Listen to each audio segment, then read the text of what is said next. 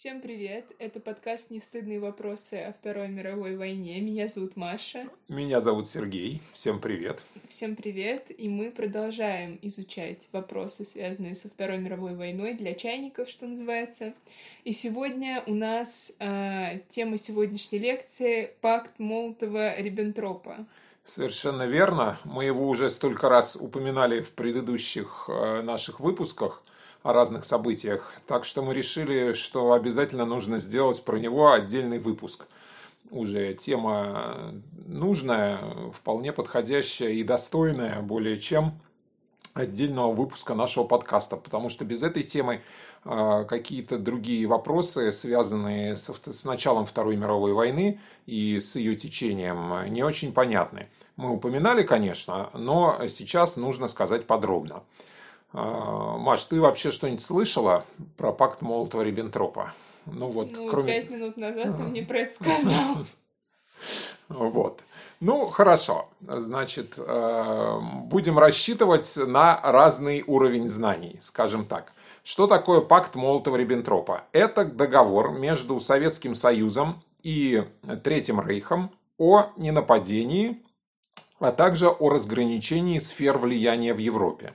А, при этом вопросы а, ненападения и взаимоотношения государств в случае начала военных действий а, рассмотрены и освещены в открытой части договора, собственно, в самом пакте, а вопрос о разделении сфер влияния в Европе заключался в секретных протоколах, которые обе стороны обязались хранить в строжайшем секрете и которые оставались, собственно, секретными достаточно долго, вплоть до окончания Второй мировой войны и э, даже дольше.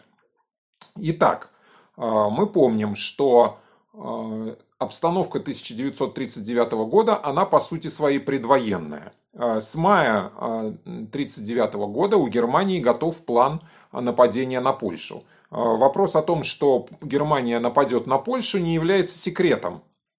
Это всем известно, а, что после, после Чехословакии следующая цель Германии – это, собственно, Польша. У Германии масса претензий, ну, собственно, какие, кому у нее не было претензий. Но к Польше претензии следующие. Во-первых, это Гданьский коридор, а, то есть эм, территория, которая по результатам Первой мировой войны, мы об этом говорили, а, была передана от э, Германии Польше вместе с городом Данцик по-немецки, или, как говорят поляки, Гданьск.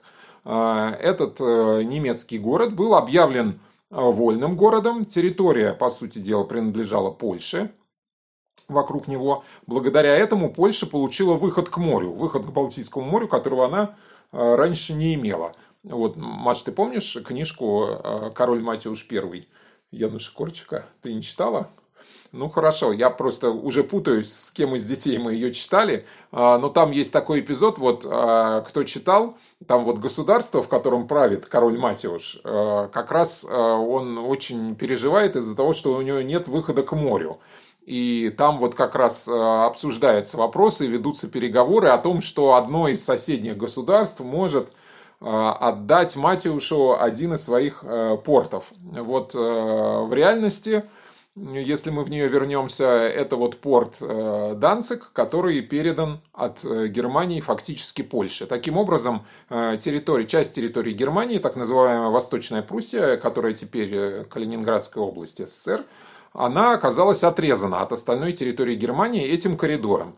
Э, не говоря уже о том, что еще передана часть э, немецкой территории, германской территории э, на западе, на западе Польши, то есть раньше это была Германия, теперь это запад Польши. К тому же эти территории, так же как и Гданьский коридор, они в значительной степени населены немцами. Гитлер требует разрешить беспрепятственный доступ из, э, с территории Германии на территорию Восточной Пруссии, предоставить коридор, э, взамен которого даже обещает какие-то территории полякам, ну там часть Словакии, например, не жалко, возьмите, э, вот, и предоставить привилегии немцам, проживающим на территории Польши. Разумеется, поляки категорически не согласны. Вопрос о войне – это вопрос времени, но конечно же, нужно заручиться поддержкой, в первую очередь, Советского Союза. Не поддержкой, а хотя бы по меньшей мере согласием что Советский Союз посмотрит сквозь пальцы на немецкие действия в Польше, не будет противодействовать. Поэтому, начиная с июня 1939 года, немецкая дипломатия ведет активный зондаж позиции Советского Союза в отношении заключения возможного Э, договора между двумя государствами. Ну, понятно, что с тех пор, как э, в Германии пришли к власти нацисты, э, отношения двух стран очень плохие, потому что речь идет о противоборстве двух систем и о их взаимном влиянии в Европе, на события в Европе. Одновременно Советский Союз ведет переговоры с Англией и Францией о возможном военном союзе англо-французско-советском. Э, Англия и Франция уже, в принципе, не имеют никаких иллюзий по поводу того, какие там э, планы дальнейшие у Германии. После э, событий в Чехословакии понятно, что умиротворить Гитлера невозможно. И Англия и Франция изыскивают возможности заключения международного союза, который так или иначе был бы направлен против Германии. Советский Союз ведет переговоры э, одновременно в два направления. То есть э, с Англией и Францией достаточно неудачные, ну, недостаточно неудачные, а практически неудачные, потому что там очень много вопросов поднимают стороны. Э, Советский Союз, конечно же, заинтересован в том, чтобы он какие-то получил плюсы от этого договора. То есть просто так заключать договор о ненападении это невыгодно. Э, должны быть какие-то приобретения политические. Сложно с этими, с обещанием этих приобретений. Западные державы, конечно, ничего обещать не могут. А, одновременно начинаются переговоры с э, Германией. И э, совершенно понятно, и в Кремле понятно, что Гитлер заинтересован в позиции Советского Союза, потому что ему нужно э, расправиться с Польшей. Э, Советский Союз готов, собственно, предоставить Германии свободу действий, но, разумеется, не за бесплатно. Хотя инициатива, нужно это заметить, безусловно, исходит от Германии в этом вопросе. Понятно всем, что если э, не будет согласия Советского Союза, то невозможно будет напасть на Польшу. Не то чтобы уж э, Советский Союз так сильно любит Польшу, э, у Советского Союза с Польшей скорее враждебные отношения еще с 1920 года, когда Красная Армия в своем походе в Польшу потерпела поражение. К тому же Польша владеет значительными территориями, населенными украинцами и белорусами. Украинцами и белорусами. Э, которые тоже э, Советский Союз э, хотел бы видеть в своем составе. Но тем не менее, тем не менее, при отрицательной позиции относительно войны со стороны Советского Союза, войны этой, скорее всего, не может случиться. Поэтому Германия серьезно торопится в этом отношении. В Советском Союзе советское руководство понимает, что можно потребовать от Германии Э, под этим соусом, как говорится, э, каких-то, ну, скажем так, разрешений э, на соответствующие действия Советского Союза.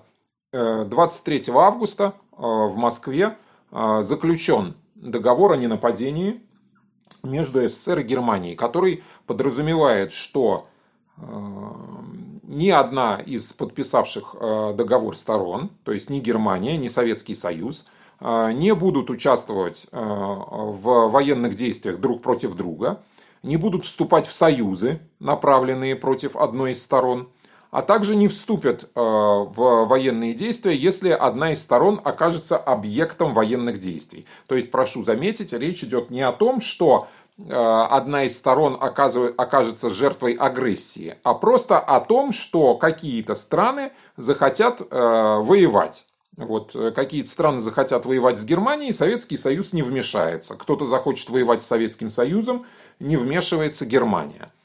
И подписаны секретные протоколы. Э, согласно этим протоколам, в случае территориально-политического переустройства в Европе, границы интересов Германии и Советского Союза будут проходить по северной границе Литвы, а также по определенной линии в Польше, вдоль рек, примерно вдоль рек Висла и Сан.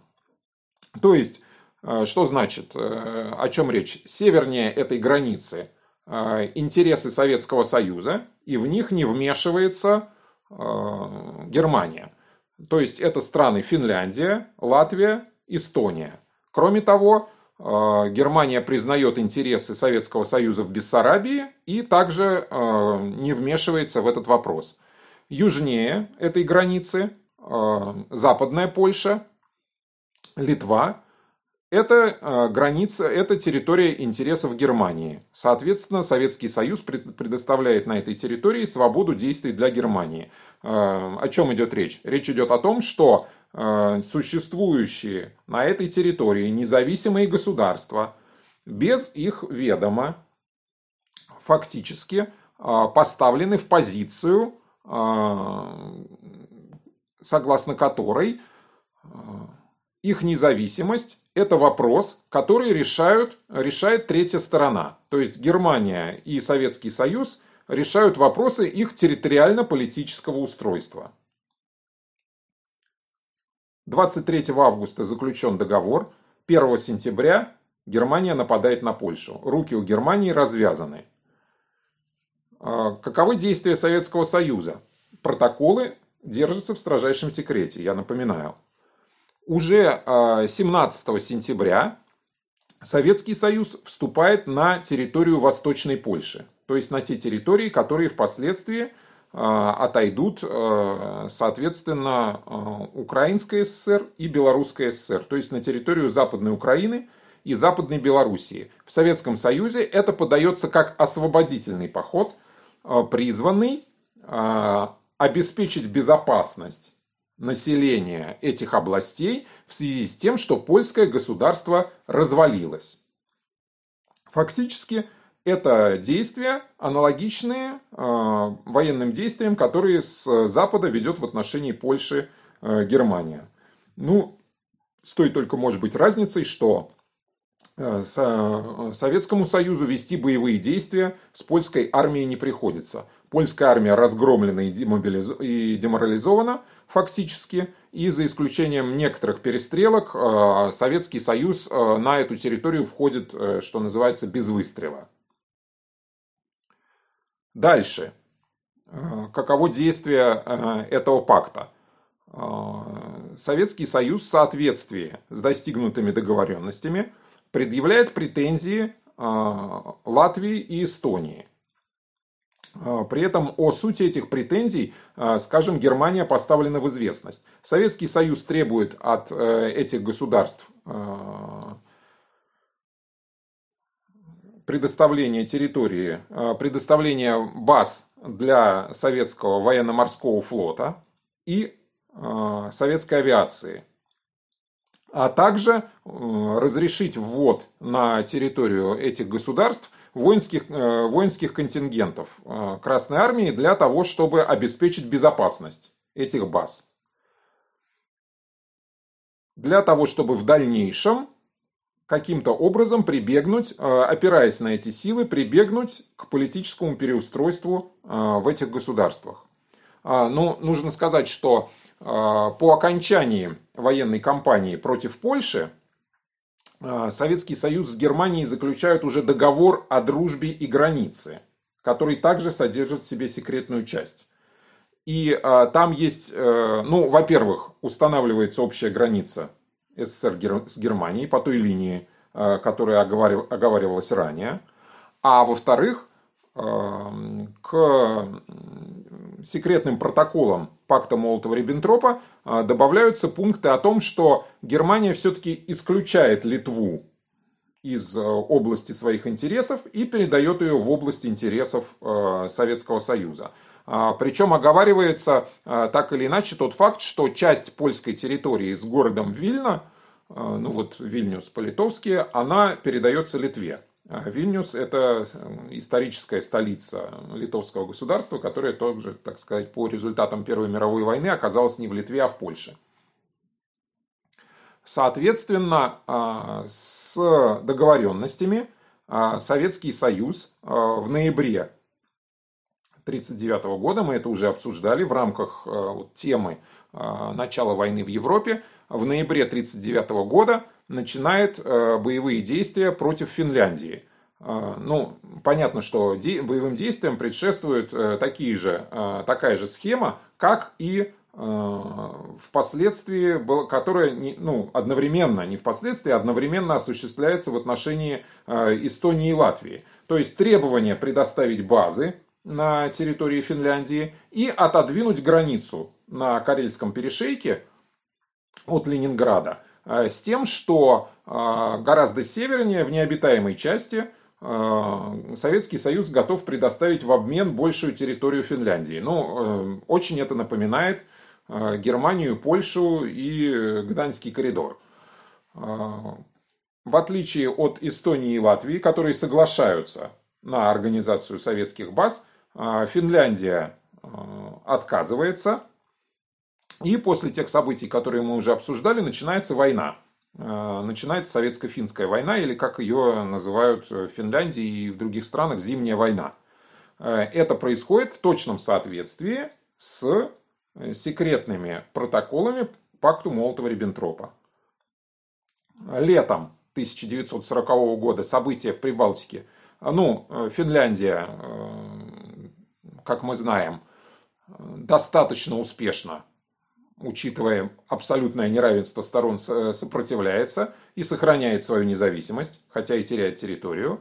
А то, что касается э, Эстонии и Латвии, а также Литвы, то там ситуация переходит э, в другую, в следующую стадию. Э, сначала Советский Союз требует увеличить свое военное присутствие в этих странах, затем там происходят контролируемые выборы Э, законодательных органов, в которых, в, в, которые избираются и участвуют, в которых и избираются только, только коммунистические партии и прокоммунистические движения, которые обращаются к Советскому Союзу с просьбой о включении этих стран в состав СССР.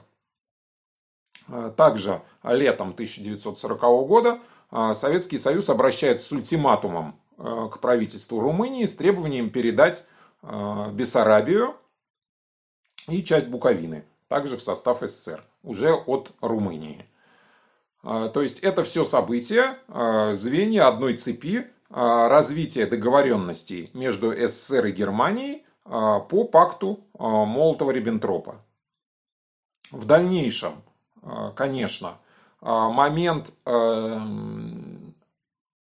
связанный с Польшей, будет Советским Союзом, когда уже начнется Великая Отечественная война, он будет Советским Союзом денонсирован. А, то есть э, обязательства Советского Союза, данные Германии относительно Польши, будут аннулированы. Но вопрос э, секретных протоколов, он так и останется в секрете. А, впервые э, секретные протоколы к пакту Молотова-Риббентропа были опубликованы в американской прессе в 1948 году то есть уже после войны. А официальная публикация копий, трудно сказать, а, откуда, собственно, американские журналисты получили эти копии. А, скорее всего, они а, были им переданы адвокатам Иоахима Риббентропа, министра иностранных дел гитлеровской Германии, адвокатом который защищал его на Нюрнбергском процессе. Как известно, а, Риббентроп был приговорен к смертной казни. Адвокаты его пытались поднять на процессе вопрос секретных протоколов к пакту Молотова-Риббентропа, однако суд их выслушивать не стал. Возможно, от них американская пресса получает копии этих протоколов. Они, по всей видимости, были у Риббентропа а в 1949 году уже Государственный департамент США публикует эти копии. Ну, то есть официально с точки зрения Соединенных Штатов. Советский Союз категорически э, ни в тот момент, ни позже не признавал наличие этих протоколов. Это было, считалось фейком. То есть, что никаких секретных протоколов не существует. Протоколы хранились в большом секрете, даже не в архиве Министерства иностранных дел СССР, а в ЦК КПСС. И политическое руководство как правило, с этими протоколами знакомилась.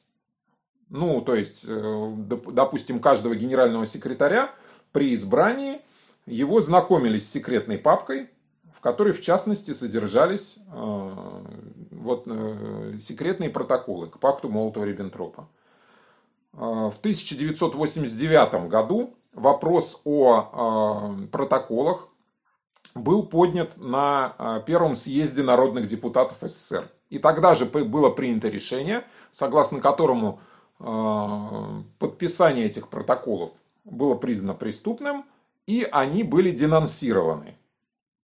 Э, то есть, ну, можно сказать, что это был достаточно странный орган съезд народных депутатов СССР, но, э, по крайней мере, официальные власти Советского Союза признали наличие этого договора таким образом, то есть признали наличие этих протоколов – и признали э, факт, э, и фактически его денонсировали. Денонсировали эти протоколы.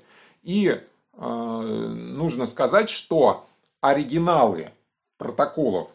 А можно для чайников, что такое денонсировали? Признали, как это сказать, юридически ничтожными.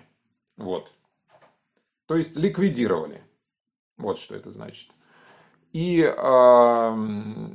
только в мае 2019 года Министерство иностранных дел Российской Федерации опубликовало официально оригиналы секретных протоколов. То есть фактически до мая 2019 года можно было так или иначе утверждать о том, что протоколы являются фейком. И, но вот после этой официальной публикации подлинников этих протоколов, а, безусловно, говорить об их фейковости уже невозможно. И нужно сказать хотя бы пару слов еще а, в заключение о восприятии, конечно, как самого пакта Молотова-Риббентропа, так и последовавших действий Советского Союза в самом а, Советском Союзе. Ведь в течение всего периода времени, с момента прихода нацистов к власти и до 1939 года, советская пропаганда, безусловно, говорила о крайней враждебности нацистского режима по отношению к коммунизму вообще и к Советскому Союзу в частности.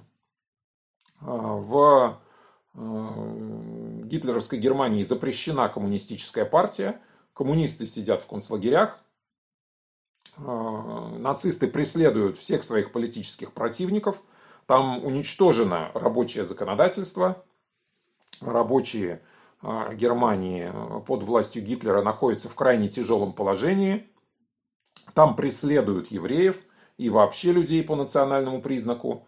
А, немцы считают славян недочеловеками и так далее. Все это широко освещалось в советской прессе. Я почему-то сейчас про славян. Сегодня мне была реклама на э, ну, короче, была реклама в интернете, и там квартира, и пишут там, ну, я читаю, все хорошо, хорошо, а потом они там в конце подписывают славян, точка. Я просто очень смеялась с того, что там прямо так и написано, кого ждем? Славян, точка.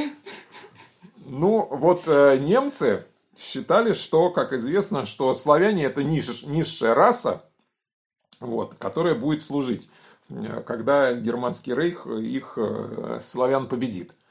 Э, и это было известно. Ну, общественность имела соответствующее представление в Советском Союзе. И вдруг все поворачивается практически на 180 градусов. То есть Германия оказывается другом, а не противником. Если мы посмотрим какие-то, а, вот, допустим, задокументированные переговоры, не опубликованные нигде, переговоры, я имею в виду не опубликованные нигде официально, переговоры, которые ведут в течение вот этого вот мирного периода я имею в виду мир между Германией и СССР, власти, то есть Сталин с представителями гитлеровской Германии или наши представители, вот Молотов, нарком иностранных дел, допустим, в 1940 осенью 40 года наносил визит в Германию, официальные представители Германии приезжали в Советский Союз, и в частности Сталин говорил о том, что Э, этим представителям говорил о том, что Советский Союз заинтересован в сильной Германии. Он не даст западным державам Германию удушить, если вдруг э, война для Германии сложится как-то неблагоприятно. Потому что в 1940 году э, война пока для Германии складывается очень благоприятно. В Европе и Сталин заверяет Германию, что Советский Союз будет продолжать с Германией дружить. То есть здесь действительно вопрос стоял о том, что может быть Советский-то Союз вступит, э, как-то придется ему вступать э, в войну э, на стороне Германии против западных держав. Были и такие настроения. И это, конечно, перемена, она в значительной степени подействовала несколько ошеломляюще на советских людей. Но, тем не менее, пропаганда трудилась теперь в противоположном направлении. Было запрещено Э, как-то ругать нацистов. Э, вот. Э, слово «фашизм» было исключено из прессы, было велено называть, писать исключительно национал-социализм. И некоторые другие детали. Были запрещены фильмы, которые были сняты в 30-х годах, антинацистские, их перестали показывать. Не издавались книги. И даже я не знаю, насколько, честно говоря, я не изучил этот момент – правда ли это? Говорят, что часть, э, некоторые германские коммунисты, были, которые бежали от Гитлера э, после прихода нацистов к власти, были здесь в Советском Союзе арестованы и переданы властям Германии. А, ну вот э, этот альянс, каждый волен судить сам о его продуктивности. Дело все в том, что Советский Союз приобрел в общей сложности по секретным протоколам по, в результате своих действий в соответствии с этими протоколами территории с населением примерно 20 миллионов человек.